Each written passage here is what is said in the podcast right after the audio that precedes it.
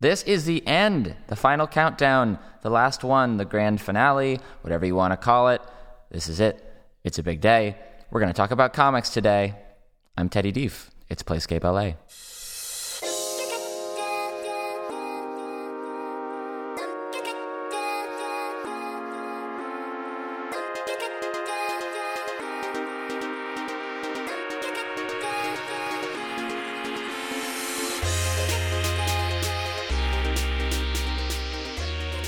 Hey everybody! Sorry it's been a while. Um, I moved. I moved to Canada. Um, this week is the final episode officially of Playscape LA. Uh, our guest this week is going to be Tyler J. Hutchison, who is a comic artist and a very good friend of mine, and a game maker at Glitch City. Um, man, I don't even know where to start. It has been crazy. Um, I am now in Montreal. Montreal. I'm learning a little bit of French as I go. Uh, and I have left Los Angeles. Uh, I moved and I have started work. This is I've already done a full week of work as creative director at Square Enix Montreal here, which I've talked a little bit about on previous episodes. But that is a whole different life that I am starting. Uh, if you hear an echo, that is because I'm in a big empty apartment. Uh, but it kind of lends like a grand hall sort of thing, like as if I rented a big theater for you for our last episode together. Um, so I hope that it's doing some kind of vibe for you. I don't know. Um, so yeah, uh, I will get to Tyler and our conversation, but first, um, as I said, I have moved and I've already started work on a new project. It's now mid June. It's been about whoa, almost two and a half months since we released Hyperlight Drifter, which is weird to say. Now, I, I haven't been off of working full time on the project for very long, really just a couple of weeks, but um, I guess two and a half months is almost a quarter of a year, so that starts to sound like something that's significant. Um, and I'm making games again. Uh, I would say I tried to take about a month off in a manner of speaking, at least in terms of trying to reduce the intensity of what I needed to be doing on Hyperlight Drifter. And uh, I stopped all work on my side projects, uh, except for this, although technically it's been a couple weeks. So I guess you could say I took a break from Playscape too. Um, but I'm very fortunate for a lot of reasons, but something that's on my mind a lot is burnout and motivation and how thankful I am that somehow I'm okay. We went out on our own. We made an indie game. It took us two and a half years, and we released it. Uh, I've been indie since full time since 2012. So for me, it's coming up on four years that I did um, full independent work, uh, not really taking a paycheck, although we did get um, pay to keep us alive from from Hyperlight. Um, so for me, it's the end of a four year journey of setting out to make a thing independently and learn and see what that was like. Uh, we founded Glitch City, uh, the workspace we work out of in LA. I met Alex and Bo and Casey and Sean and the, the team that made Hyperlight Drifter, Heart Machine. And now that's come to an end. And I took a couple weeks off. Um, and even then, maybe I would say I took a week off uh, because the past week I was moving, uh, which I guess is sort of a week off, but is its own project for sure, especially moving internationally. Um, and yeah, like I said, I'm at work. I'm a little tired from the move, but I'm really excited for the next thing. I'm really excited for the next project that I'm doing with Square Enix Montreal. Uh, and I'm already teamed up with my my programming partner Renaud Bedard, who uh, worked on Below with Capy and uh, made Fez uh, with Polytron. And yeah, I'm excited. I'm excited to make things. And that, I think, is a combination of fortune and I hope doing something right. Um, I definitely have struggled and still do with um, how to stay happy when working and how to deal with the fact that that I I don't know yearn is yearn a weird word to use yearn to work uh, and to make things very deeply and for me and at least for my values right now I'm I am thankful that that hasn't gone away uh, it's Saturday as I'm recording this and after I do this I'm going to put it up and then I'm probably going to practice some art or do something I'm going to keep making and that's um I think that anyone who makes something struggles with this, right? The how do you sit down and stay motivated? How do you uh, stay hyper motivated beyond um, what you might consider to be a, a normal work day or something?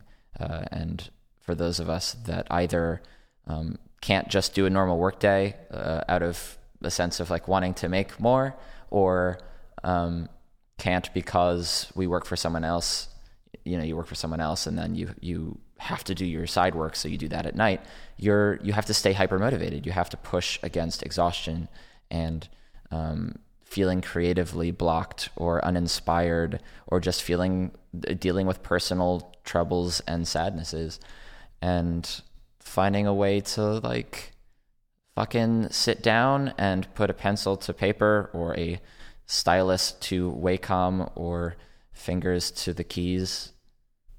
Um, it's a scary thing. And when you make a very big project, a project that if you you know if you're fortunate enough to manage to get yourself paid to work on something that you love for a long time, um, or to make video games at all, which I think is a, a great privilege. Um, I know many stories of people who burn out. Uh, that's come up on a lot of previous episodes. Uh, Austin Wintory mentioned uh, how oftentimes you don't hear from Oscar winning composers again. Uh, and maybe that's attributed to burnout, or maybe that's just attributed to them being done. But I don't want to be done yet. And I certainly, I mean, I certainly can't retire or anything. Like I need to work, but I don't want to stop making things yet. Uh, on a high level, that's like my value. And I'm really thankful that somehow that's still true on the low level, that I'm still hungry to do that. I'm still excited to do that. So, uh, you know, what does that mean, or or how does that translate, or what what can I pull as a lesson from this? You know, what did I do right? I, I guess, or or did I do anything right? Um, I guess I could say at least I didn't fuck it up. At least I didn't somehow destroy myself, and uh, I had to take off a couple years or something. You know, I managed to mitigate the the stress. Um, and I think you know I think it's just I've I've learned to protect myself, to uh, to protect myself in a lot of ways, like um, to try to um, push aside things, learn to push aside things that that steal your time. That's one thing, right? Because time is your most precious resource. It always is, and there are always going to be things that feel more pressing uh, or feel like they must be done or they are demanding your attention. But the truth is that um, when you are protective of your attention and your time and your minutes, uh, and you stop underestimating the amount of time that anything takes, uh, or at least gradually uh, reducing the amount you underestimate, because we all underestimate, right? Um, that's when where you start to find like almost efficiency, I would say and, and maybe I'm talking out of my ass here, but like I know that a few years ago, I just had to do everything that came across my plate. That's just how it worked. Like I took, um, and some of that served me well, right? Like I took every opportunity to do press for my game. I tried to go to every festival that I could afford to go to. Um, I tried to meet everyone that I could meet and that that was good in some ways but also like responding to every email every business opportunity every every whatever to inquire right and there is a filter that starts to build up as you um, find what you love to spend your time on because you need to figure out how to f- fucking throw that other stuff in the garbage and that's super hard to do and it's hard to figure out how to build yourself a system by which you can ignore things or come back to things later uh, and not feel like completely unorganized.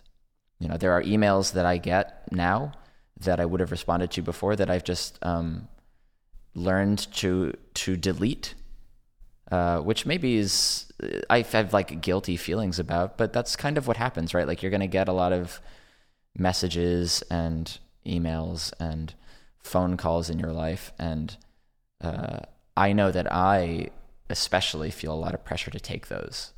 Like I I respond to messages. I just like I'm a fast texter. Um, people who message me know I'm probably going to message back like within an hour or two um, because I just I can't leave that unresponded to. But like having to stop responding to some business emails because either I can tell it's kind of a form letter and they're not going to be heartbroken if I don't respond, uh, or if it's just really wrong.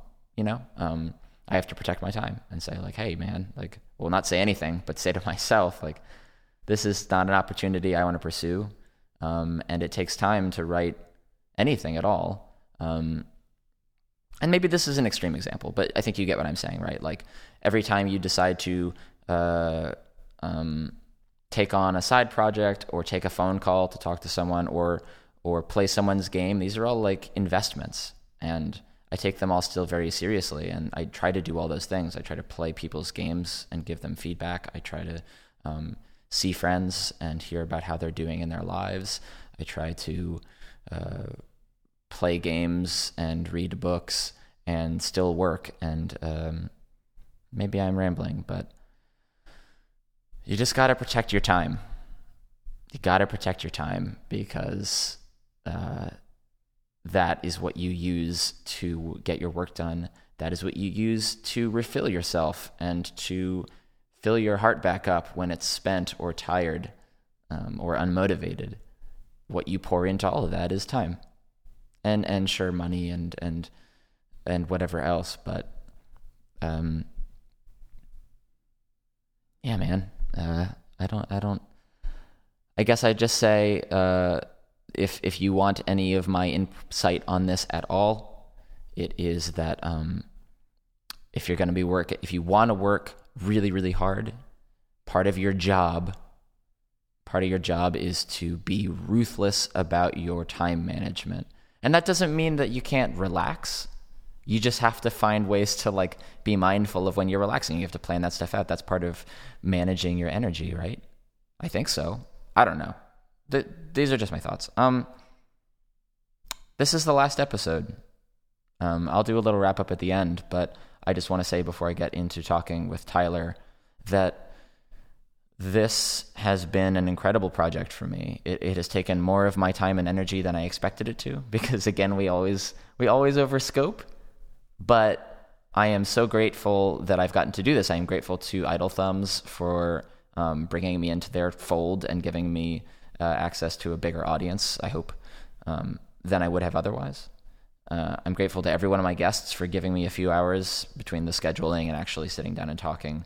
Um, and their willingness to open up. Uh, because I didn't want to have rote conversations. I didn't want to have boring discussions of biography. What I told, what I tell every guest on this show is, um, this is a show about your life as a creator and your personal process and um, how your life and your work fit together and what it means to you. And I'm not gonna, we're not gonna walk through your whole biography. We're not gonna talk deep design analytics of a video game we played recently. That's not what this podcast is about. This is about trying to give people a window into what it's like to do different things uh, in the industry of making video games. And I feel like there's a good mix. This is the 10th episode. 10 is uh, not a lot, but it certainly isn't a little when you consider that if you've listened to all of these, that's probably about, I don't know, 12 to 14 hours of your time. So I'm grateful to all of you for listening even if this is the only one you'll ever hear, for uh, giving it a chance. And I hope that you've gotten something out of it. Anyway, I will sign off at the end. Let me introduce uh, my guest this week. My guest is Tyler J. Hutchison. Uh, Tyler is a comic artist. Uh, he is also a programmer. Uh, he is also making games. So he makes a comic called Die Homer, uh, which is a recreation of Die Hard, um, but with all the characters drawn as comic characters that he can draw from memory. Uh, so he doesn't like look up uh, re- references or anything. He just draws them from memory, and it's super funny. Um, he also does a thing called We Draw Comics, which is a site to let, sort of let people make comics together and make it a social experience instead of something isolating. Uh, and he's a member of Glitch City, the workspace that I uh, I guess I used to work at in Los Angeles. Um, he's making games. He's working on a VR uh, plugin right now for uh, I think it'll be in the Unity Asset Store. So he's runs the gamut.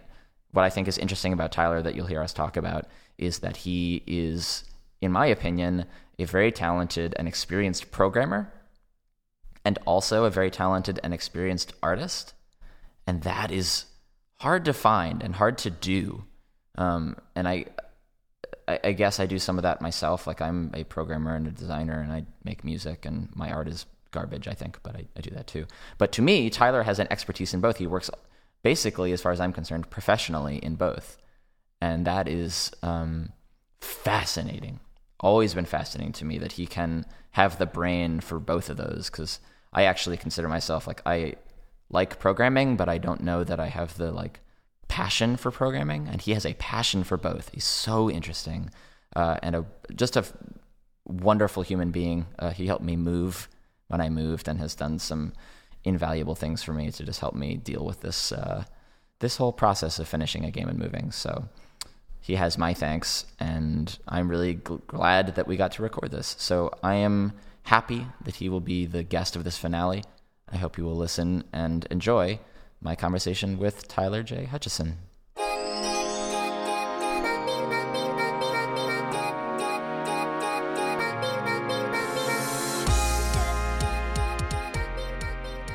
I think max swears. There's been like I've done like a few fucks. I'll throw like a few in. Wow. Yeah. Okay, I'm gonna try not to swear though. Oh, you can do whatever but you, you like. can be the sailor. Does it offend you if I swear? No, not at all. Please swear. Okay. Um, I was. I gotta be honest with you. I was originally coming in here thinking that I was gonna pretend um, that we were live on the radio the entire time. Okay. And like I didn't understand how podca- podcasts work. Uh, it'd just be like, oh my god, ki- aren't is aren't isn't your listening audience going to be really upset? Can- really Does the. FCC allow this? Uh, but I, I I know how podcasts work. Good. Fine. Well, fine. Okay, Whatever. Sorry, scenes. We were We can talking about scenes. No, we can just keep. I'm gonna move you back. Boom. Okay. Okay. We're so good at this. Um, no, because like you, because you know a lot about. I mean, like it's funny. Like you're doing games now and like VR stuff, but also you're like a more legitimate programmer than most video game programmers I know, at least in like background, and also like you know comics and stuff. I mean, maybe in the indie community. Uh, Sure. Because I think there's that's like Yeah. a very grassroots place of people just being like, ah, well, I got to learn to program in order to make video games. Yeah. Um, yeah. Uh, uh, which I think is awesome and I admire greatly. But I wouldn't say I'm like, I don't consider myself a more legitimate programmer than like people making Okay. games because that's like whatever you need to do to get the job done. No, but that's yeah. fair. I was not. Yeah, I would not shit on the entire community of video game uh, I'm, but yeah, Well, I have a background as Yeah. a software Some- engineer. you know sometimes it's less about like uh it's not so much about skill that i mean it's more about like i'm not saying you're good at what you do Oh, Thanks. Uh, no it's less about skill and it's more about like um style of programming because like and and this is probably not this is probably untrue for like deep engineers at, on very big teams but particularly in indie stuff and in small teams like you program it like kinda as good like pretty rough and like you're not really sure if it works and like I've worked with like like when I work with Adriel sometimes because she my, my our friend Adriel Wallick like Yeah, yeah. used to do like sa- like satellite programming okay. and that's like if the code if a line of code is off like it crashes into Alabama and then someone dies Sure. like Yeah. game programming is- like oh we'll find it if there's a bug yeah. Oh no, there's a like something. I messed up the code in this game. Well, who cares? uh, or like, well, I'll just uh, try six different lines of code and see if this works. Yeah. It's, Yeah. The game feels very much. Uh, I believe the term is uh, cowboy coder. Um, Oh, is it- that the- in in, in um, software engineering? uh-huh Like there, oh that's like a style cowboy coder is definitely like a term for someone who is undisciplined in their programming style uh, Okay. so that they it gets the job done Mhm. and it may not always be the most flexible or Hmm. reusable code but it was the fastest most direct yeah um, and that, I think that style works great for games, um, particularly small projects because it's Yeah. like that. It's interesting, and, and uh, uh, I have actually learned a lot by just seeing. Mm. I had never even imagined that this was a way that people programmed uh, in games, but then seeing people just being like, "Well, I don't really care about the underlying Mm. hood." Because what's really important is the game, and that's been really kind of eye-opening Oh, to just cool. be like, "Oh, I admire that kind of in a way." Um, it's cool. It works with video games a lot too because like there's a whole dynamic that I think is probably different than some than software development of like uh, we're not really sure how this is going to feel in practice. yeah, So it's like, well, it's kind of the same as the code. It's like I'm not sure how this is going to run in practice, but it doesn't really matter because we'll just try it out. There's a lot of that. yeah, yeah. It feels very. Um, let's see what happens. Uh-huh. What about so the other thing that I think is really fascinating that like is cool that you're doing indie game stuff now is that like you're both like a really like a really a strong background in programming and also like you do comic stuff and those are that's very like only people on small video game teams or like indies or, or whatever like get to do like I am a programmer and also I am an artist or I can like do this suite of things. Yeah, it seems like a perfect marriage. Um, maybe for games, I, I would hope so. Well, where did, when did you pick each of those up? Like, were you one of those first, or that are they always kind of been two things that you're interested in? Uh, I mean, there certainly have always been two things I think I was pretty interested in. Um, since like, you know, the age of, uh, I'm gonna go with like six or seven. I knew I wanted to like make. I want to make video games when I grow up, Oh, kind okay. of thing. Uh, I mean, there was also the option of like, I want to be a Ghostbuster, which But depending on where you're living, might be more viable. yeah may or may not be a viable option. Um but also at the same time i i as a child i grew up in a very um artsy craftsy home. Okay. so my mom was a teacher and she but she also was like an artist. Uh so well, we were constantly like painting or drawing. It was a very encouraged pursuit in my household. Uh so i also always wanted to be like, I want to draw comics, or I want to be an animator, or uh, I want to grow up to be an artist. Uh, and I never, I think I never quite decided, picked like just one. Um, and it really wasn't until I was kind of like in high school and maybe my uh, junior, senior year that I even bothered to really focus on both and like started to actually care about like learning to program um, and maybe draw taking drawing a little more seriously rather than just being like, oh yeah, of course I would sit and draw like X Men fighting each other as like a pastime. now you Uh, want to draw like X Men fighting each other with proper body. yeah, like I want to learn posture. how I want to learn how anatomy actually works rather than just like um like eye tracing some Mm. Todd McFarlane drawings, uh, which is I would say credit where credit is due. I definitely did my fair share of like copying drawings of Spawn and Spider Man in high school. But so when did you? So like, like, I've only known you. Like, I know, to my knowledge, most of your background has been in in both like software programming and in comics. And like your your video game history is more recent, right? Like that's something like when you joined Glitch, was that like kind of your early foray into trying to do career video game stuff, or had you dabbled? Yeah, that was very yeah. Um, well, sort of. Mm. Uh, when I first uh, left college, a few friends of mine and I we kind of put out a single iPhone game and worked on Oh. a game. Cool. Um, and then quickly realized like, oh, we put a lot of work into this. This did not like. th- Yeah. This is a non-viable life choice at the moment. Yeah, well, I'm Uh, always curious about that because like I I feel like a late bloomer slash like transfer student quote I'm doing finger quotes Mm-hmm. into games because like I didn't start pursuing games professionally till I was like 20 26 or something like Yeah. I had my share of like other stuff I did so I'm that that's the context from which I'm Uh, asking yeah, uh, professionally doing game stuff. This is probably my first big foray into it.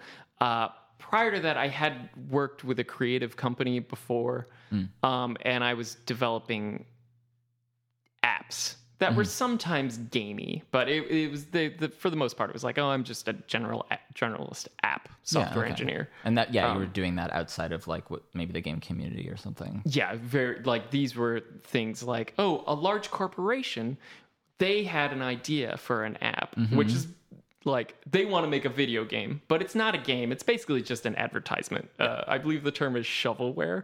um, so that was like, and it was like, oh, well, that, it's like I'm making a game. Like, uh, you know, I get to make a game.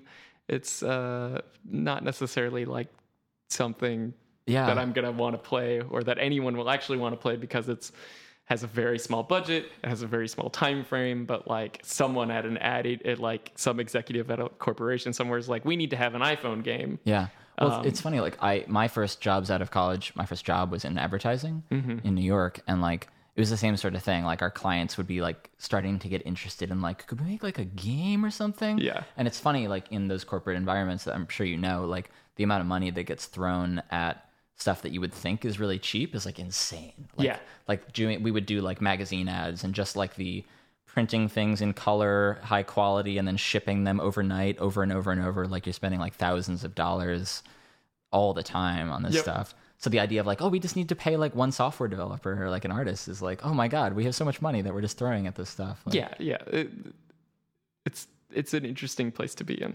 um, So what is that like for you? Like, because I know, so I know of like what you do now because you work at Glitch City, where where we did Hyperlight and where I've been up until Tuesday when I leave forever. ah, But, um, but like I know sometimes you're doing like you recently did like a piece for a gallery show, like you're doing like a, a painting or illustration or whatever you want to call that. yeah, yeah. um, and then sometimes you're coding and stuff like it, i don't really do that like i'm more like either design or code and sometimes i dabble in art but it's not i don't feel like i'm not as deeply uh, informed as you are on that so i'm curious like how the process feels different to you between those two being so seemingly so different They are. I mean, they there's some similarities. I think there's also some big differences. Uh, I think one of the biggest differences between the two of them is the soundtrack that I can listen to while performing either of those actions. oh Um, if I'm programming, I need to have absolutely no um, spoken words in Oh. any music that I listen to. So it has to be like, or it could be foreign. Like I can listen to, I can listen to vocals, but they can't be in English. It will ruin my entire like ability to concentrate. okay i'm the same way when i program Yeah, so I have to have like electronica or jazz or like just soundtracks. Soundtracks are great to program to. You feel real cool. top three work soundtracks Uh oh boy, um Tron Uh-huh. Legacy. Tron legacy uh-huh Um The Social Network is a really good uh programming soundtrack. What else do I like? Um have you done have you done book of eli yet no. Ooh, recommend Oh, uh Nazca. really is- I like Na- I like Nazca. Oh, and uh, the Akira soundtrack. really Oh, the Akira soundtrack Oh, is nuts. that's great Uh, when the clown song comes on, Yeah. I'm just like, yeah. Okay. Anyway, sorry, go on. So, different music. Uh, different music. When I'm drawing or like inking, I could just like listen to podcasts or whatever, and it doesn't matter because it's just like it's a different type of Like more Reaction. visual and yeah. Um, I do not do digital art, Mm. uh, and that's important to me. I think because I spend so much time in front of a computer, anyways, that a lot of times when I am making comics or anything like that, I it is done traditionally because that's an escape, um, and it's for me especially since I started working at Glitch City, is something that I've done less and less of, uh, just due to getting more involved in certain projects. just busier. Yeah, whereas uh, it, I I know it's something that benefits me to do it. To be like, okay, I'm going to take like an hour or two hours and sit down and flex this muscle that makes my life feel better Yeah. um, but it, it becomes less it, it almost is like feels like exercise at some points where it's like oh you should really do some drawing like it'll make you feel better after you've done it uh, That's funny. Yeah, like I'm the same way. I became the same way with music where like my instinct or at least I had an opposite instinct, which is like, oh, I want to like tinker and I want to get into like Ableton and I have like and work with MIDI and do arrangements. And I used to do that because I went to music school. But now I find more what you're saying that like I need to get off, like I need to play guitar. It's nice to unplug. Yeah, yeah. Or even if I record it, just to like stay the fuck off of not be like programming music. Basically, it's like this starts to feel a lot like making video games when you're like assembling compositions. Yeah, it gets too close. yeah. Uh, and also, I am not good at digitally coloring things. It seems like it'd be really different. I don't, I, don't understand how it works. I see all these people who are great digital artists and they can just get beautiful colors and stuff. And I, I can't. I'm so, I'm so bad at it because it's like, um, you have to like really know what color you want. I think because you can't you can't mix them Yeah. from like the colors you've already used, which is how I understand colors. Is like I know you can just like I mean, like, oh, I need a green, and I've already used like this color red and like this shade of uh, yellow, and I've used this color blue, and I can just be like, cool, I'm just gonna take some of this, this, and this, and then like make a green out of that, and I know that this will fit in because it's coming from the same palette. Uh because I've used, I've been using these colors. Yeah. Um, but then with digital stuff, like you don't. I at least I'm sure someone knows how to do this digitally, but I don't, and I don't know how to like build palettes digitally um, without because I just like can't mix the colors in my head. I need to like yeah, I know what you mean. I need to like be able to be like I take two scoops of the blue color I mixed up and then one scoop of the red Is and it I more mix them like- together. I man, I don't know because I mean, again, like the only art I do is 3D. Like I do modeling, but like it seems like it would feel kind of like switching to like pen instead of pencil, where it's like you have to kind of know exactly what you want as you're doing it. Is that kind of what you mean by like in the color selection? Uh, maybe a little bit. I. Th- I, am not really sure because I mean, like, it's a Well, piece, you're guessing, It's a, it's digital, so like you can always just like change things on the fly. But um, I I guess I just don't have like that good sense of of being yeah being able to choose colors from a color picker. Yeah, um, or and I don't have the patience to choose a color and then compare it to all the other colors and like tweak it to whatever color you know I, I want it to be.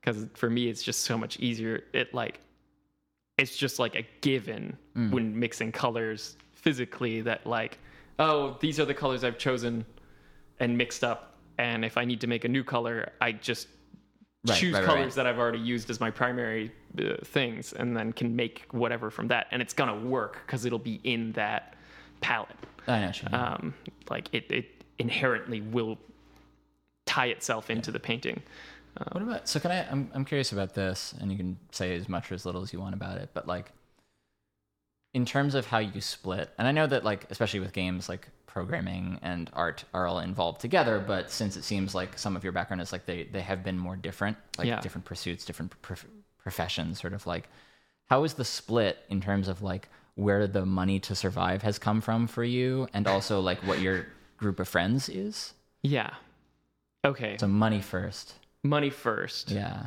um for wh- what do you mean though like what do you mean by split like how much time do i put towards making money I mean, like, how much, like, what pays the bills for you? What has paid, and has that changed over time in like doing comic or art pursuits Ah, okay. versus software stuff? okay so making comics uh, earns you negative a hundred dollars every year about um be, like any money that you can potentially make in comics you'll probably ultimately like end up losing as well just based on like printing and doing things or like tabling at conventions or flying to different places.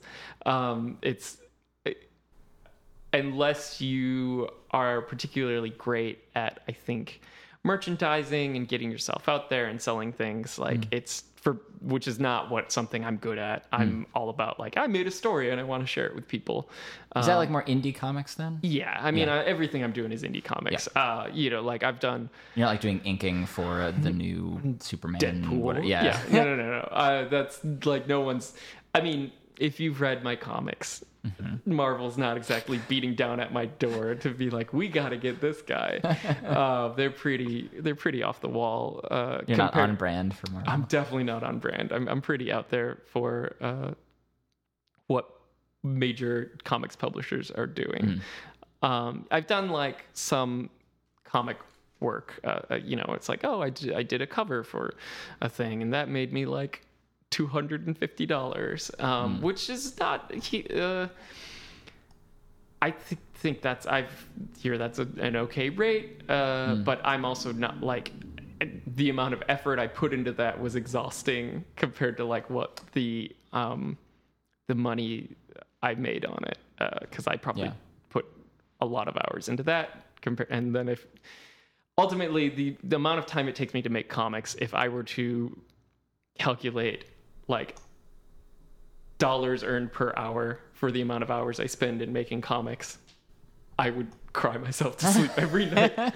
Um, so, and I, I don't necessarily think that's indicative of being able to make money in comics. So much it is is indicative in me understanding how to monetize comics and make money for myself in that business. So I'm not a business savvy person. The and doing is- independent work. I mean, yeah.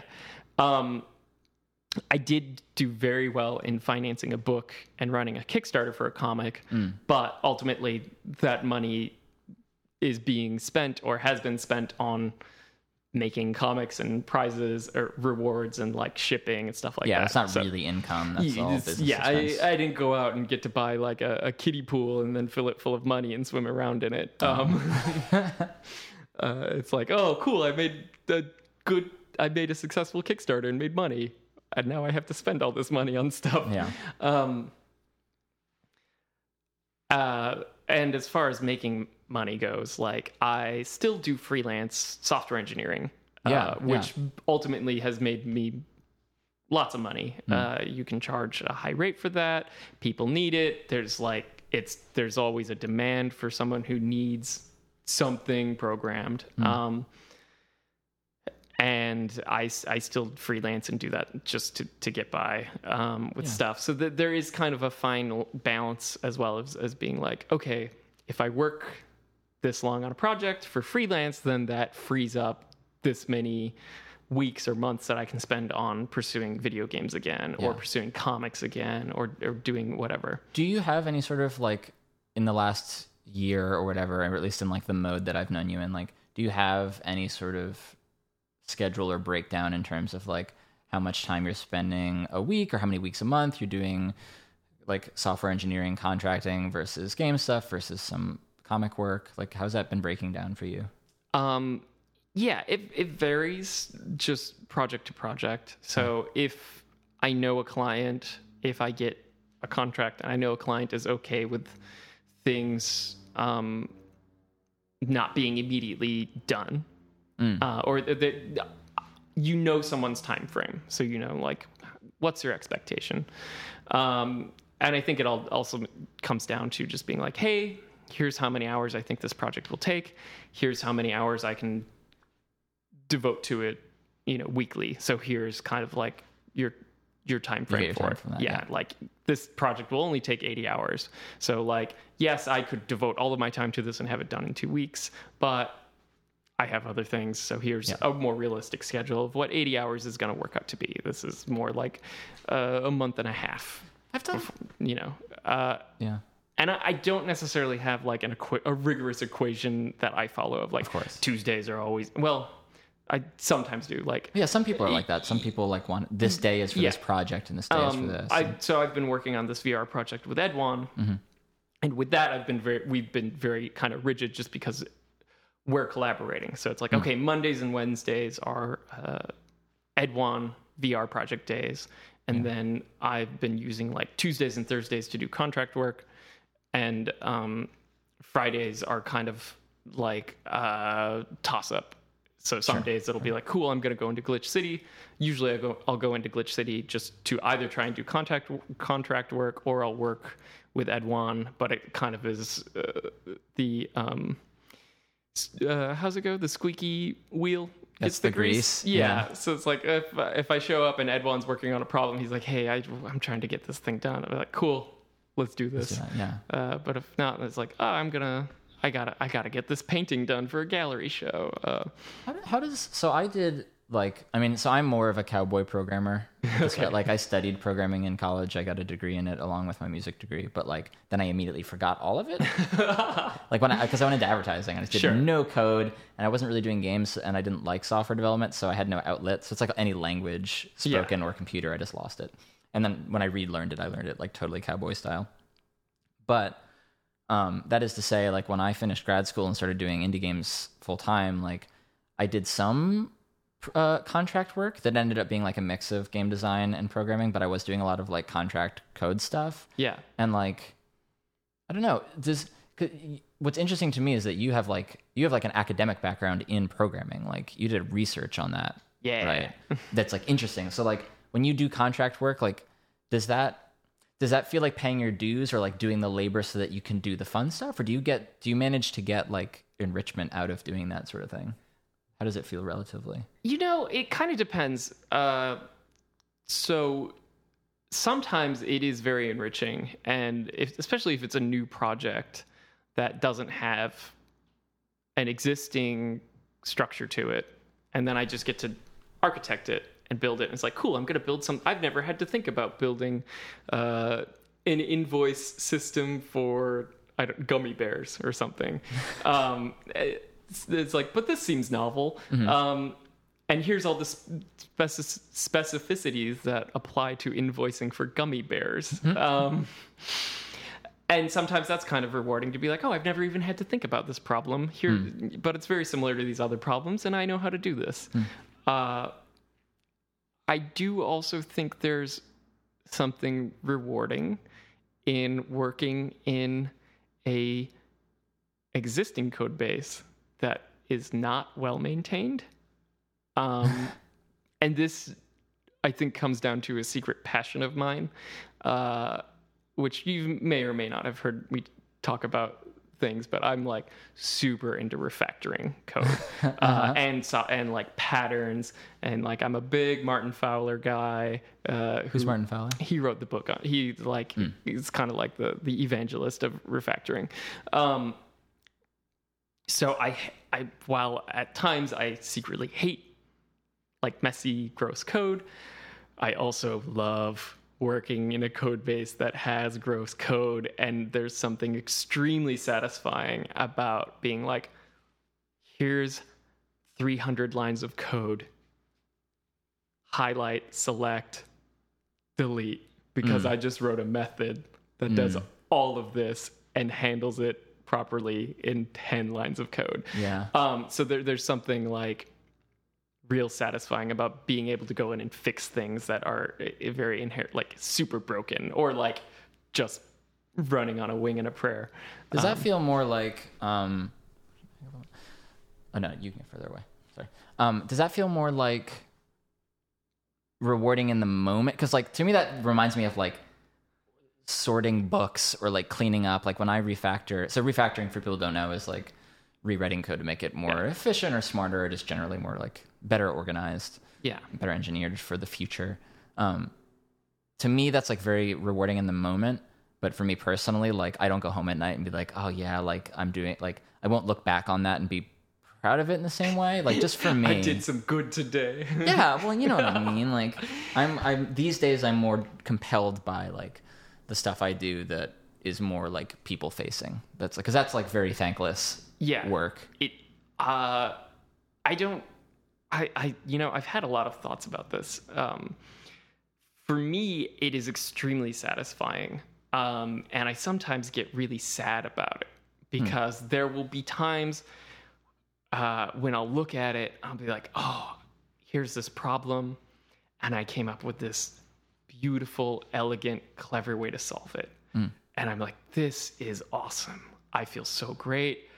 This feels there's something so cathartic about like fixing this. Um and no one will ever share in this beauty with me. Um, and i think about that sometimes a lot knowing that there's there are definitely other programmers that are doing the same thing that are writing lines of code that if i read them i'd be like oh this is great code. Um, and there's something weird and sad. And I, I think about that of like, no one will ever appreciate this. Or there are people who will appreciate this, but they're so niche mm. and far removed, and the likelihood of them ever viewing things like this, or like, no one's going to, maybe somewhere far in the future, Yeah. like, these code fixes will be put in a gallery. Yeah. And when everyone has learned the language of what good programming is, people will think and ponder and pontificate of like, oh, what a brilliant idea.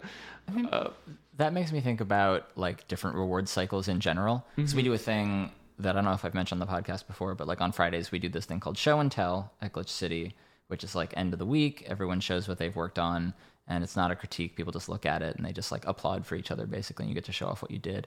And like that's an example of something where like you'll do something small and like maybe it's going to get especially with games maybe that work is going to be thrown out in a few weeks Sure. or like you're going to redo it. But there's a reward cycle for that that's like somewhere in the middle. Like it's not like it's not like a line of code you wrote that you're really proud of. It's something more showable. Yeah. and, and then but way above that is like stuff you release. Like oh i released a comic or i released a game and people played it like and then you can look back in 10 years and be like oh i did something that like maybe that maybe meant something to someone. But then as you work your way down like whatever you show at show and tell like is rewarding and it rides you for you get to ride that for like a week or two. That Yeah. that high or a day or however long that lasts for you. Uh, yeah, I mean, there's there's definitely that. Uh, I think that's it's one thing I do love about show and tell, in that it is kind is it's a little like an outlet for that. Because sometimes I'll have show and tells where I'll be like, well, here's this thing, and like, look what I did. I I like, it, it's not very impressive to see it function on screen. Like nothing is terribly impressive, impressive is going on, but like here's the code and here's here's how it's working and what it's doing. Um, you know, I remember writing like this uh, some code that would like auto generate Mario Super Mario World style maps. And I could I set it I kind of built like this tool that would just really auto generate all these things that I wanted it to do and Yeah, set up all the pathing and animation and I was so psyched about it. And like the end result is that you get a screen that looks very close to the, the map levels in Super Mario World, Right. which is ultimately not super impressive um, because everyone's seen how that works. Everyone who played Super Nintendo is like, oh yeah, cool. Um, and they look at it and they're like, well, I could have made this in my game and just like hard coded it all in and put in all these animations by hand. Um, so that like you, someone could get to that example in an entirely different way just by like doing it in the simplest way. Uh, It's sort- it's but sort I was so proud to be like, but I made code that does it for me, so I never have to worry about it. Um, That's the yeah. It's sort of like you were talking about about like knowing that other programmers are out there doing that and like relating on that level. It's like a little bit more direct where you're like, I want you guys to come with me on a journey. Yeah. Where I explain to you why. Like I remember I did that once. I showed like I made like an autocomplete implementation in Hyper Light so that our editor like you could type it, start typing in the name of like a level or a sprite that you wanted to load, and it would like give you all the it would list all the options. Sure. And like the code ended up being like two lines, but it took me like half a day to like do right. yeah, yeah. Like let me sh- let me tell you why this is great. Or the time I spent like two days fixing a memory leak, and I was like, I changed this line. There's this one thing. because here's where it went bad. Yeah. Uh, yeah, and there, there's some there's definitely something rewarding about being able to share that, uh, which I have found ext- it's like so nice to be working in a community of programmers or people who can at least like whether or not they're like super crazy programmers uh it just that there's people at glitch city who can view that and appreciate that and be like whoa that's really cool Well, that's like the cool thing about games is that like once you start doing it, even if you're not a programmer or an artist yourself, you come to appreciate the work that goes into it because you see people doing it. Sure, and you get to uh, you eventually understand how much work goes into games, uh, which I think is huge because there's a lot of work that goes into games. Um, I re- I remember like not realizing that when I was maybe like a freshman or sophomore in college, and just being like, "Well, I made this Pong demo in like a day. Why does it take so long to make games?" Um, Well, like, so but what's interesting too is that then so you can find. I think it's cool that you can find reward in that. Like I try to find reward in that, Yeah. especially during like the final months or whatever of Hyper Light, where it's like I'm just optimizing and fixing bugs. There's nothing sexy that I'm doing. I can't show you any new cool explosions or whatever. Like Yeah. I need someone to appreciate this. But you also like have had experiences in the recent future, recent past that are like you did the Kickstarter for the printing of Die Homer, and then like you get to like see like direct interaction with fans of something that you created that's very much more like consumer focused, audience focused. Like, yeah. I don't know. Like, how do you think about all that? Do you is it what drives you? I mean, that is a, a totally different type of weird high. Um, I, I, I don't, I like, I don't know how to describe it, but it, then something I was uh, very unprepared for to see this kind of like outpouring of people being really excited about a project uh, that I, I was working on. Um, and it, it's different. Um, in in that I initially always made comics as a reward to myself. Hmm. Um, and I think once Die Homer kind of got some traction, so I originally had re- released uh, the first half of it as like a mini Right. comic at a convention, and pe- like it sold out uh, very quickly. Um, and there was definitely some like real drive to be like, oh, whoa, people really responded to this. That's awesome. And I, I came back like really excited to make more. Uh, but then, it, and I, maybe this is just me, but like I started writing pages and doing things, and I noticed myself um, editing myself a little more than I would. Hmm. Uh, I was holding myself up. Um, it wasn't quite as much of a free flowing exercise as it had originally started to be because now there was that little bit of pressure there to like make sure the second half of this is as good as the first half. And uh, I, I really started to doubt myself, or like it almost diminished the confidence that I had going into that work. So, like when I was making Die Homer, I was just like going for it because I was like, this is dumb and funny, and this is kind of uh, this is really more of an almost like an exercise of Yeah. like teaching myself a little bit more about storytelling and storyboarding, and um, kind of minimal minimizing a story to like its bare bones um, because obviously taking a two hour movie like die hard and um, turning it into a 60 page comic Yeah. you need to really focus on like what's important um, Well, and even like the drawing characters from memory things almost feels like an exercise at that first. is what was 100% an exercise in speed of just being like i don't want to have to sit and when when i do my own comics like if i have a new character then i have to like go through the process of like designing that character or like thinking about how that character moves and feels and talks and things like that. Whereas just taking something from memory of being like well how would i draw homer screaming? I was like okay who cares? Like um it, it Uh, it was that was more of a tool of letting me focus on what I wanted to focus on, which mm. was shots and storytelling and like moving frame to frame, um, rather than getting lost in like world design or background design or any of that stuff. Mm. Which is also why I think looking at a film like Die Hard was great because then I never had to think about like where is this being set? Oh, here's an example of like I already know what the setting is. I just need to like think about how I want to draw it and frame it. Um, I don't even need to like think about writing the overarching plot of this story. I can Right. just focus on the things I want to focus on and focus on like writing jokes and dialogue that you know because I I didn't do a particularly great job or dogmatic job of following the story of Die Hard. Took some liberties.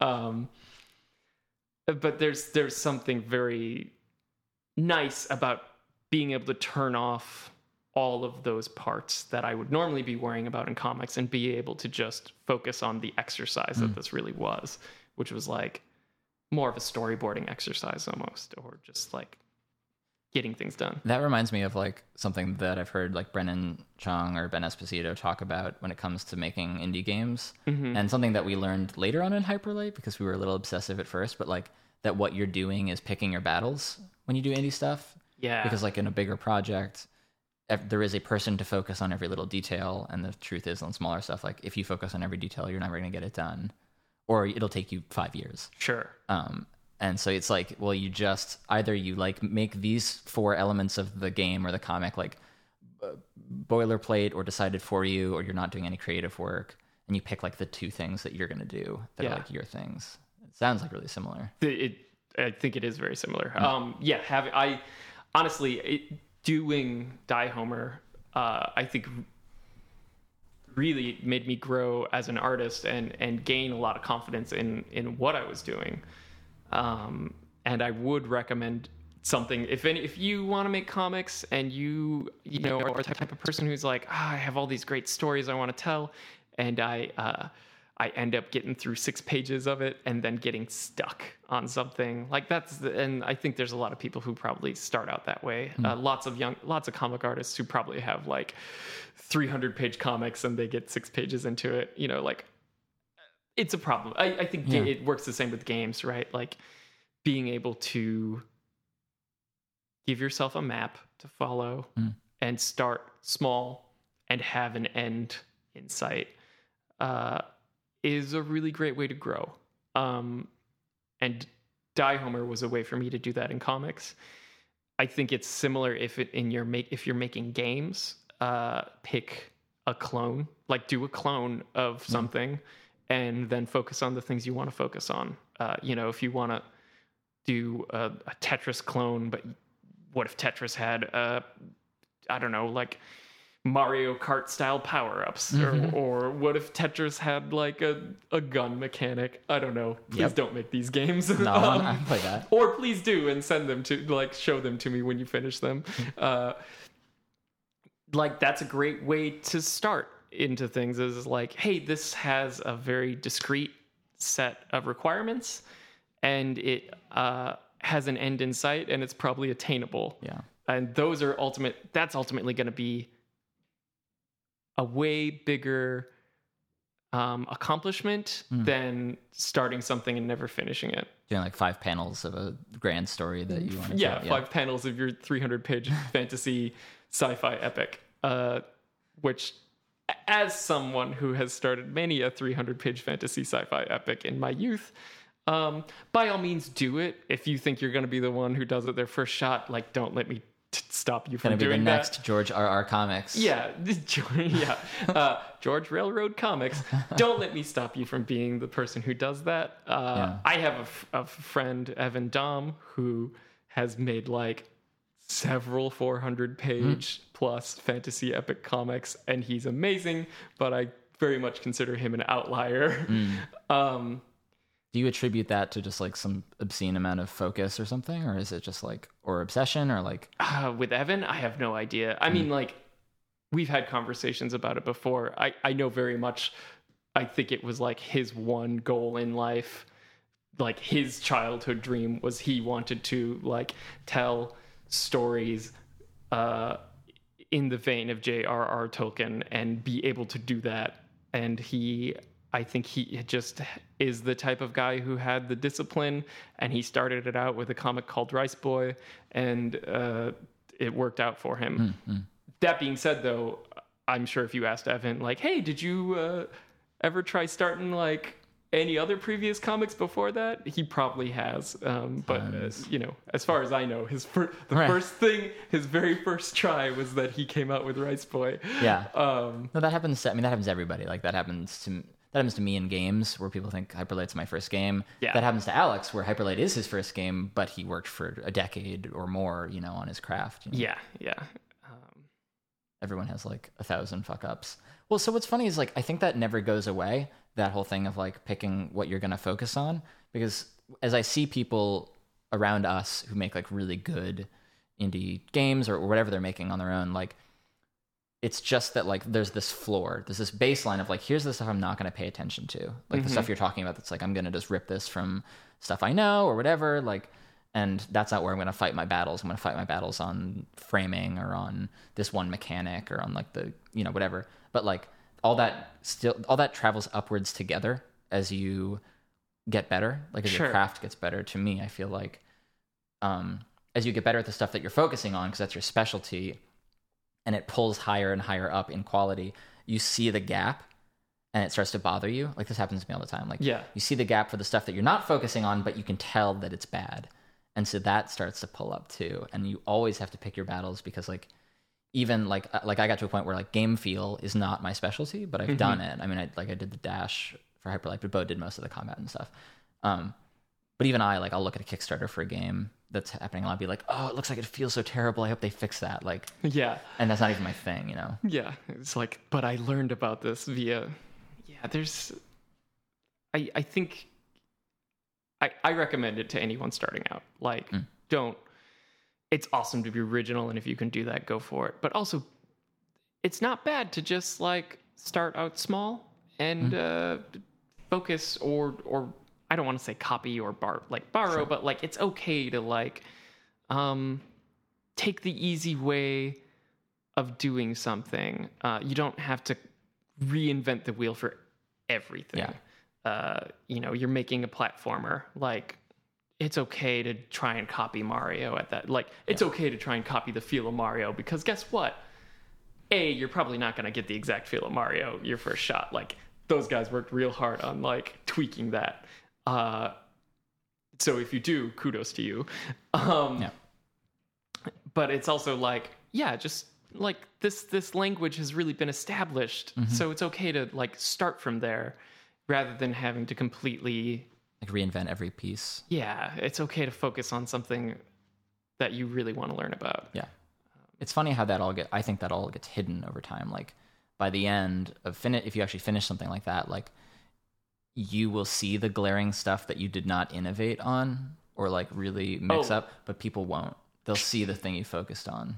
yeah I, yeah I mean the other thing to also consider is like obviously there's like you're your own biggest critic um but so many people are never going to see any of your they're never going to notice your glare what's your glaring obvious flaws to you um or i mean for me personally i can look at any drawing i've made Mhm. and be like um those eyes are stolen from Tintin.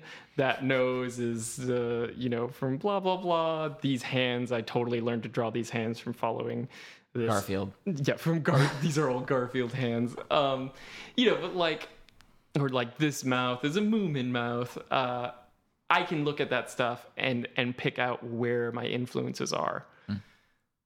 Um, someone else can look at it and they think it looks like an entirely original drawing, and they don't see like Tintin eyes. They see something else. Uh, because here's the secret.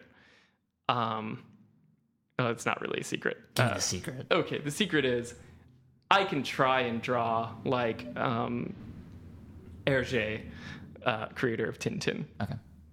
But guess what? that guy was way he had his own style and no matter how much I try to copy it unless I like am hyper diligent it's not going to come out looking like he did it. It'll it's passing through me as a filter. Yeah. So ultimately it comes out looking like I made it. Uh, but I was still using that as as an influence and, and tr- that's what I was aiming for. Yeah. Um, but I suck at drawing compared to him, so it's never gonna come out looking like that. It'll come out, it, it, I, you know, it'll come out looking good. Um, because now as an an older artist, I have confidence in myself.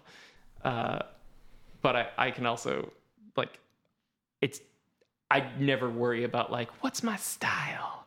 How am I gonna find my own voice in this? Uh, I need to do everything so specifically Tyler that no one ever thinks that I've I've copied anyone else or like um like that I didn't invent everything in this. Oh? I, I, I think that all the time. yeah, yeah, no, I'm the worst about it. Yeah, because guess what? If if you're doing it, it's probably gonna come out like you. Yeah. Um, if you, unless you're like such a great mimic, in which hmm. case, like, I why are you even trying to find your own style? You should just be making painting forgeries for Yeah. millions of dollars and selling those. There's something like I feel I feel as though it's like on a macro level, you'll find that you're not as unique as you think, but then on a micro level, you're more unique than you think. If you know what I mean? Like you're not going to be the only person doing like comics that use uh, characters from other stuff. Like Sure. like oh, the, yeah. Right. Go go on Tumblr. There's tons of people Yeah. doing that. like Um, you won't find that like blue ocean of untapped stuff that will be just you because surely someone else is doing it. But then like in the way you do it, like you're saying, like it just it's going to come out as you no matter what. I feel like that's the whole like trusting your gut that happens over time with making anything. Yeah, I think that happens, and that that's a thing that uh, I think is important to work on, and just comes with time and practice and doing it and making mistakes. Be ready to th- like mess up and throw things away. Like that's I've definitely done that. Um, how many pages is Die Homer? uh, it's sixty pages, I think. And how much work was that ultimately? Like, do you have any concept of like how much time you put into that? No, none at all. Like the very first half I made in like a manic comics making fit in like a week and a half. Whoa. I just like sat down, started watching Die Hard over and over and over again Yeah. and like at 5 minutes at a time to be like, okay, let's break this down. Mm. Let's turn this into a scene. Here's what I want to draw. I'm going to thumbnail this out and then just go for it. Mm-hmm. Um which was great and uh, like that's why it really felt like an exercise of like I just felt like I was growing and learning constantly and I was able to like just shoot that out. Um this the second half I did not have that confidence in learning and ability because I was like, "Oh, people really like this. I better make sure it's good." Mm-hmm. Um and I kind of lost some of that that momentum. Yeah. Uh, so it it didn't quite. That ended up being a lot more work just because it. I, I don't know. I don't know why it all like of a sudden that's- felt like more work, but it like killed the momentum. So Oh, then yeah. it was like, okay, I need to like discipline myself and like set aside time to like do a page, at, you know, do a page a day, do a, you know that type of thing Yeah. uh, which in itself is also a really great exercise to to do at some point. Is like I'm gonna try and do one page a day comics. Yeah, there was some like internet meme quote going around like a month ago that was like being like, "Yo, fuck inspiration. It's all about like diligence and like self. ah, I forget the w- word they use, but like self control and like yeah, forcing yourself to sit down every day and do that. Like a lot of quotes from famous writers are just like, just fucking write. yeah, right. Every day. Yeah. and that I th- as I think that's very much true. Hmm. Um, but as someone who has, I think, experienced both things of like. Oh, the fountain of creativity has become uncorked. Time to go. Um, if that's hitting you, like, yeah, ride that snake. Oh yeah, Um, Oh, God, yeah. don't sleep for two days. Well, no, get your One day. get some sleep, please. Uh, sleep's so important. Kids, go to bed. Don't go to bed. Um, but ultimately, I think my admiration for people who can teach themselves discipline in a creative craft and just get up and do it and like churn it out is like, oh, that is like my biggest envy in the world. Of like, I, it's like being able to work out, you know, Yeah, yeah. like if I could, uh, if I could get up every day and do 30 push-ups and like 10 pull-ups and one sit-up or Uh-huh, whatever uh-huh. and I, i'd be like tyler muscle body guy or whatever yeah. uh, like obviously i would look great but i'm a, a lazy slob so instead it's like whoo I'm gonna get out of bed, and then uh, oh, I'm gonna walk downstairs. Mm, oh, I'm all out of breakfast food. I guess I'll just have some potato chips and a Oh, glass God. of milk. Um, But no, I think like I have experienced that arc that you did on Die Homer in like every project. Like stuff I haven't finished for sure, stuff I'm still working on. It's like you have that like flurry of inspiration where like the it feels like the first half of what the project really is happens in like a week. You're just like, yes, this and Yeah. this and this, and then you make this thing, and then you hit that like somehow like you finish that first rush or you close it and you like whatever your first goal was, you finish, and then you're just like then you've got this thing that is like holy and sacred that you've made and you love it and now you're like i have to do this again yeah, and again and again and like also there's all this shit that i have to do like finishing work is is terrible. next book I make, I'm never. I it's it's not coming out till it's done, Hmm. and I'm not gonna take any breaks. It- like it's if that's gonna happen, it's like okay, I'm gonna do Die Homer again, but this time. I'll fit. I'm not gonna stop halfway through to be like, "Look, guys, look at what I made. I'm gonna share my work with you." It's just like this is secret until it's done. I've done that with um I try to do that with my biggest demon, which is naming things because I like care a lot about names. So if I'm Okay. naming like a, a company or a video game or like a character, like if it's something that's really important, like a lead character or the name of the game or whatever, like I'll fucking I'll just spiral forever on it. Like I'll be looking up etymology of like different Uh-huh. things and like inspiring like oh what is the I want more letter D's in here so it's a softer set like I get with Yeah, like Shadow Dragon 420. no but um Gotta pick my cool username. I sure, hey, I've done that too recently to say. And then I fucking, like, I was picking my PS4 username and ended up with Teddy Corp Ooh. after like a day of fucking, like, what does this mean to me? Um, but when I named like Kyoto Wild, which is a project that is on the back burner for me, but like, that was like, I just sat down and was like, all right, it's Sunday. I'm going to lock myself in my apartment and I'm not allowed to leave or go to sleep until I pick a name. Oh, wow. And it like worked. This is like I've never had that problem with naming. yeah. Oh, yeah. Uh, but I'm not like uh, I'm I'm no Sparrowhawk, uh, Wizard of Earthsea, who understands that naming is power. Um, I just throw those names around willy nilly. Um, uh, I I know this is your podcast, but I do have a question for you. Okay. Worst username? I'll share Um, mine as well. my worst username was my AOL instant messenger name. It was my like I had like three or four before that went out of fashion and like my second one that I like used to talk to girls. you know, like I picked this name thinking like this is satisfactory for Uh-huh. impressing I'm 13. I know exactly what girls want to talk to. was um Arcane Ooh, Kal-El. ooh. Like no one understands me and also I'm Superman. I am I am the arcane Superman. I'm the I'm the Superman who shoots magic missiles out of his eyes. I'm Wizard Superman. Uh, you. well, there's a couple. At one point, via AOL RP chat forums, Okay. I was an Iceman two four nine three, something like that. Okay. Is that Iceman from Top Gun or Iceman Iceman from comics? from X Men. Yeah, same. Mr. Bobby Drake. Um, I'm not really sure why Iceman was my favorite. I think because he was basically an avat, like he was a blank avatar Hmm. who was blue. Like the design, yeah. Yeah, it was like you could any like it was like just human form with Yeah. like no defining characteristics at the time. I, it was like when Iceman was bald, Yeah. he didn't have like hair or actual facial features. He was just like, oh okay, anyone could be Iceman. Right, it's like early uh, Human Torch too. Yeah. Oh yeah, yeah. Anyone could be Human Torch. Anyone could be Iceman. They're Body just, on like, fire. sh- shape. um, and then for a long time, also I was a Ramza Whoa. nine one nine. Is that Final Fantasy Tactics? Oh yeah. Oh.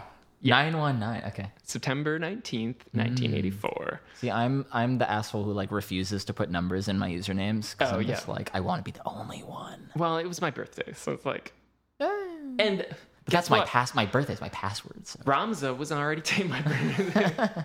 my birthday. That's my password. Just type in my, birthday. it's actually a pretty good password. Yeah.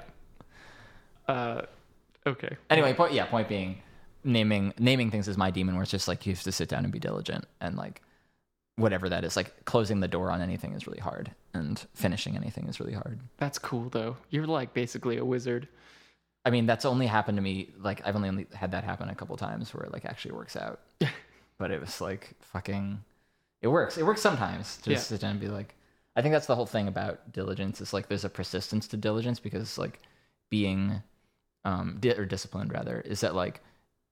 I find like you will sit down and be like, I'm just gonna work today. I'm just gonna work. I'm gonna until 6 p.m. I'm just gonna do this, and you get nothing done. Sure, because you're like, oh, what, I wonder what's going on Reddit right now, or, or like, I haven't, But- haven't checked Twitter in a bit. Oh, But there's like a temptation to feel like, oh well, this isn't working for me. yeah, right and like i have to i have to stop or like I shouldn't bother because I was I tried being disciplined for one day and it didn't work out. Yeah, so never never gonna try that again. No, Yeah. no, someone else can make things. That's a good message for kids. Hey kids. if it you know what? doesn't- Just don't even try to be disciplined. It's not gonna work out. for out. most successful artists, if you sit down for a day and you don't get good at it, you should quit. Yeah, definitely. Get, be ready to just quit if you're not great at it from the start. Um, no, I mean that is a thing. That is a that was a hard life lesson. I think for this guy is that, um, and this is how I, ultimately I feel like it doesn't matter how smart you are or how talented you are or how like high your IQ is when you- start out in life uh, because ultimately, really, what does matter in life is like your diligence and how hard you're willing to work and do things. Because over the course of a large life, small incremental work adds up to be way more of something to show Hmm. than bits of inspiration Yeah. uh, and I, I think that's like a lot of really really fantastic amazing artists are people who are just diligent um, I, and you know obviously there's people who are like oh you are this wonderkin who can just sit down and uh, create magic or yeah, whatever but, but what's, what's even the point of talking about those people? you know? yeah, no, you, you're not going to be that person. You're, um, so like ultimately, if you weren't dealt the like gold card in life, you can still be this amazingly respected creative person uh, just by devoting yourself to something and and uh, doing a good job and caring. Well, it's funny. Like, I mean, and even people who, and I don't. Maybe this is just me, like trying to give myself a, make myself feel better. But like, even people who are like prodigies or something, like, probably have other areas of either their work or their life that doesn't come as easily that people don't see, right? Oh Where it's yeah, like, yeah, yeah. Like Mozart could not make toast. he was just like, "Oh, I need toast so bad, but it's so hard. I always burn it." uh, his brother Toastart really like. toast art. Toast art, on the other hand. if only I could be more like Toast. If only my brother. Oh. No, but like I, I mean, I, I've talked about this before, but like Bo and I had this where like I have, like for me, I have a lot of experience in areas that aren't like just one craft. Like I'm very much someone who feels like a generalist, mm-hmm. like, and I feel like I didn't start in games at a young age and all this shit where it's like you really have to f- discover where you where your work has gone into and where you are good at. So even with prodigies, it's like, oh, there's like there's different areas of benefit that you get from whatever you're doing, I guess. Um, but to me, what you're saying is like it's like a more eloquent way of saying like there's there's no shortcuts in life, kid. I don't think there are. Yeah, Yeah, yeah. It's just like the work is one to one. Usually, You get what you give. yeah. Is that uh, the what the new radicals? Radicals. New radicals say that.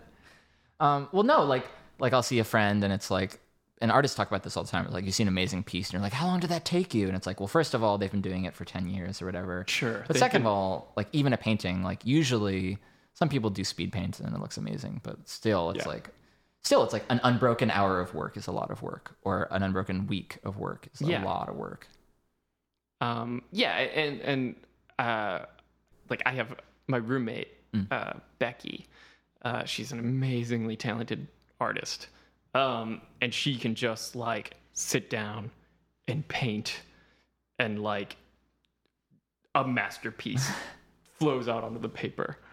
Um but I knew Pe- I knew Becky before she had even like picked up a paintbrush, um, and so much of it I think just came down to like confidence and the fact that she, as long as I've known her, basically painted every single day and would like just had she's so good at just knowing how to do it because she's done it so many times. Like I, uh, I, I for like, I think she painted like, I know within the course of one year she painted over like 150 paintings. Whoa. Yeah, she like prolific. Um, yeah. And it it makes sense to just be like, oh, of course you could sit down and just go because this is uh, like you've trained yourself to to like be awesome at this. Yeah. Um, that being said, I think Becky also like really started out as a super awesome, talented person um, who's amazing, and I love to de- love to death. Um, but there's it's you know also so cool to be able to see that and be like, oh yeah, this is like Yeah, I mean, I think there's something to finding your talents and finding your voice and like what you have a propensity to make for sure. Yeah. Like, but that's not that gets you like nowhere. That's just like that's like your base stat for your character, and then you actually have to level them up or whatever. Yeah, that's uh, that's like that's me. I've just been coasting on base stats for so long. Uh, at at least for like, you know, comics art things like that. It's just like, oh, I, every once in a while I'll try and make a painting and do some comics. Uh, I think my I I really did focus on programming for a long time though, but that was not of my um, own personal drive because I went to school for that, so I had a carrot in front of me to teach me how to be a good boy at programming. Um, Well, it's funny. I mean, like you feel that way, but it, it's also an element of like you know the first thing I wanted to talk about with you was like, whoa, you're like a good programmer and you're a good artist, and it's like you may not feel like you're as good at one of those things as someone else that you might admire at them. sure, but it's like I feel that about almost everything. Like because I'm a programmer and a game designer, and like I do writing and I do try to do modeling and all this shit. And like I did music And in college. music? Yeah, I guess there's that. Well, when I did this this show with Austin Wintory, we we got into that. And I was like, oh yeah, I forgot that I studied music for ten years. I forgot that I've trained myself to have a beautiful voice. oh yeah. Um, no, but I mean that's the thing. Like I feel like that is a hard thing about doing your own projects on solo work is that when you talk about like how you have to touch everything, at least with games, particularly with games because it's so interdisciplinary. Like if you end Oh, up yeah. touching everything, like there's just not time. There's just not time to get really good at stuff. And it's taken me a long time to come to peace. I'm still not totally at peace with like I'm not a master of eh, eh, I'm not a master maybe of like anything in particular, but I know all of this different stuff and like that makes me good at good in some respect and like some sort of like oh, I mean, it makes you great in many respects, I'm sure. Mm. Like I, Teddy fan club over here. Stop so like,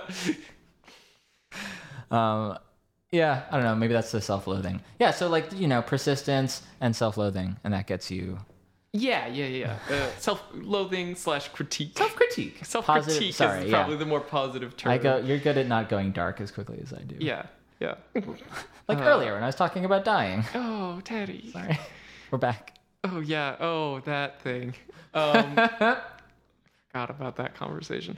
Uh, that reminds me, though, Teddy. Mm. I feel like you can add a new skill to your list, okay which is very good at podcasting. oh. Uh, and I- I can't say that with utmost confidence because, to be fair, I've only, sorry, admission time, folks, I've only listened to one episode of Playscape. that's a lot Okay. Yeah. But I have a perfectly good reason for it. because I listened to your episode with Sarah mm-hmm. and I was like, oh, this is just, this is like hanging out with Teddy and Sarah. Mm. Except for when I am speaking out loud to the computer, they don't respond back. and I need to remind myself, oh, hey, that's a recording dummy. i should Oh. spend time with them Yeah. Um, so I actively avoided listening to any Playscape podcasts mm. so that I could bank them after you went to Montreal. And I was like, I'm going to wait till Teddy leaves. And then I'm going to listen to all of these whenever I miss Teddy. oh Um, and I'm very excited about that. so thank you for making this podcast. Oh, sure, man. I mean, even this podcast is exactly what we've been talking about. Like, I picked my battles and I found ways to be shortcutty everywhere. Like, well, I mean, for real. Like, um, I I got in touch with Idle Thumbs because I thought maybe they could help me, and it's like, okay, I don't have to build a website. Oh, nice. I don't have to know how to upload. I mean, they there is a pipeline that I had to learn for how to upload shit. Um, I didn't have to. Um, well, I, I could have had to find like an artist for the logo, but ultimately Jake Rodkin and Lily Nishida ended up doing it for me because they've done other Idle Thumbs art before. Sure, they were so just like, yeah, and I just we like got you. I just made a gut decision about the musician because I went to a show at Glitch City and saw Omniboy, the, the guy whose music I use, and I was like, that. I just picked it. And then like I'm like, I'm gonna use the same song every episode, I'm gonna use the same logo every episode. Website's already taken care of. The pipeline for uploading and editing is like two hours max. yeah. Um and it has to be at least at the beginning it was bi-weekly which was fucking stupid but i'm actually kind of glad i did it and now it's the constraint has been loosely um, weekly-ish like if i if i'm not doing it weekly i'm, I'm falling behind and i have to catch up Yeah. um, and that's a yeah i don't know i don't know if i'm any good at this i've gotten a little better but I feel like I would listen to this podcast, okay like this one specifically, but Mm. I'd probably be like, man, that Tyler guy sounds like a real dickbag. well i'm gonna put the dick bag filter on your Oh, voice thank you. yeah I'm gonna come out sounding like a real nice gentleman. whenever there's a pause or an um, it just auto turns it into like a like. Oh, you're going like I was going like j- like jerk anime. Like Oh, okay. I know what I'm doing and you don't. You think you're a better podcaster than I am? Yeah. I may die Homer. I'm a Die Homer, and my uncle is Dr. Oak. Um, That's my that's my understanding of an anime dickbag is just Gary Oak. wait, what's he from? Pokemon. Gary Oh. Oak. King Dick. It's a good Glitch City reference. oh yeah. Yeah, because Glitch City is a stolen name from Pokemon. Sorry, game freaks. well, that was a constraint. We named Glitch City in one day, same sort of thing. Oh We picked a bunch of names. Um. Anyway, I think that we should. Now that we're talking about the podcast that we're on, I think we should probably stop. But Yeah, I really I'm sorry. I sidetracked No. your whole podcast. No, this is probably the last episode. So This, this, is, is, this like is where podcasts get meta. we are minutes away from the final minutes of this podcast ever. Should we just sit in silence until it ends? it's like just gonna end itself. Yeah.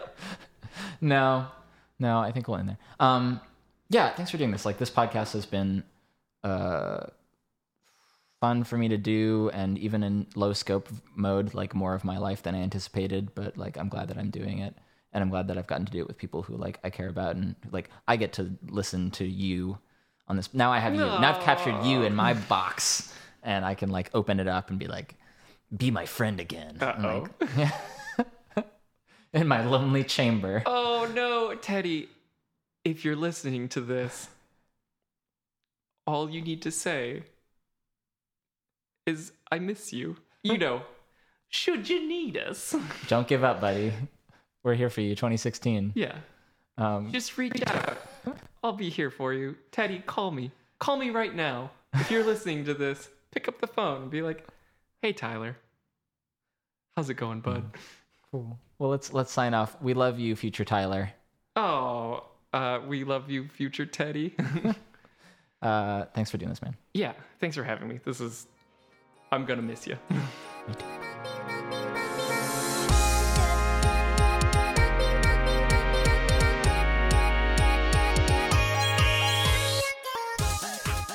So there you go. That's Tyler, and that's the last conversation. Um, if you would like to talk to Tyler, you can find him on Twitter at Tyler J Hutchison. That's H U T C H I S O N.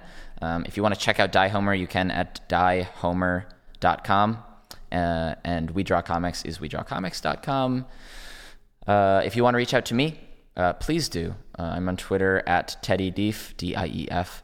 Uh, you can also email me at playscape at idlethumbs.net. I'd love to hear what you have thought of the show. Um, and I'd love to hear, I don't know, I would love to hear from you because it's possible I will do this again. Um, I'm not going to do it again right away. I'm going to get back into making uh, non talky things, uh, focusing on my work at Square and uh, my new life here and uh, some other some other side artistic pursuits. But um, I would like to come back, I think, and do this again. Do a Playscape Montreal, perhaps, because this is the new city that I live in. I'm getting to know the scene here and how it's different. Um, but as for Los Angeles, this is it. I'm going to do one epilogue in a couple weeks. Uh, I have a conversation recorded with my good friend Anthony Carboni, who is a host uh, and former game reviewer, and he's done all sorts of things. Um, uh, Anthony has his own podcast. Anyway, I'll, I'll talk about that in the episode. But uh, we had a conversation that was marred by some technical difficulties, and I've managed, I think, to clean up the audio to the point where I wouldn't release it as a proper episode because I think that would be doing you all an injustice uh, to demand that if you want to have all the canon episodes, you have to listen to it. But I think it is listenable. So uh, look for that I'm going to give it a few weeks. So if you are subscribed to Playscape on your podcast app or however you are listening to this, um, or bookmarking it or whatever, like don't delete this yet because there'll be one more coming where I will try to start to, uh, I don't know, get a little more space and look at how it's like a month after, sort of the epilogue. Um. So yeah, uh, I guess I need to sign off now. Sign out of sign out of your ears for good, or not I forget. Um, uh, if you've liked this, please keep in touch. Keep up. Um, Twitter is really where I'm most active, and then of course you'll, I hope, hear from me uh, as soon as we, whenever we get around to announcing our next project, uh, our game at Square Enix. Um, this is a podcast that has been about process and life and uh, the scene in Los Angeles. Los Angeles is a city that I find to be uh, incomparable, incomparable. Uh, it has a very particular energy that envelops you and surrounds you in the the the spirit of making entertainment and uh, putting yourself out there and having a passion for doing a thing and people who've come from far and wide to make it to make it an entertainment uh, and maybe the most traditionally that's like actors uh, coming to to make it in the big city of LA and and get and be a movie star or whatever but um, that pervades and I, I, think it pervades in uh, in the film industry in comics in uh, YouTubers a little bit now in music and certainly in video games uh, at least in the independent scene and from the people I know from AAA. Um, and that's about it. If you get a chance to visit the city, I recommend it. Um, if you get a chance to make games, I recommend it. Uh, and if you are not a maker of games or of of any artistic pursuit, um, it's super cool that you're listening to this as well because I think that um, people uh, an audience who cares about the creators or is curious about the creators and wants to connect with them in some way is, in my mind, the best audience there is. And for me, the players that have reached out to us, that's the best type of player to get to talk to. Uh, the ones who care that we exist and that these things are not created in a vacuum. They're created by people, they are created in a place, uh, surrounded by other people who may or may not even be working on that thing. And that is the DNA of the stuff that we all watch and play and read, uh, myself included. And I've learned to have a great passion for getting to talk to people who make stuff that I admire, and I sure as hell admire a, a lot of people um, and aspire to be to be better. Um, I'm gonna let you guys go, guys and gals. Thanks so much for listening. Uh, I will talk to you in the epilogue, but until then, I hope you're all well and thank you from the bottom of my heart for listening to Playscape LA. Bye.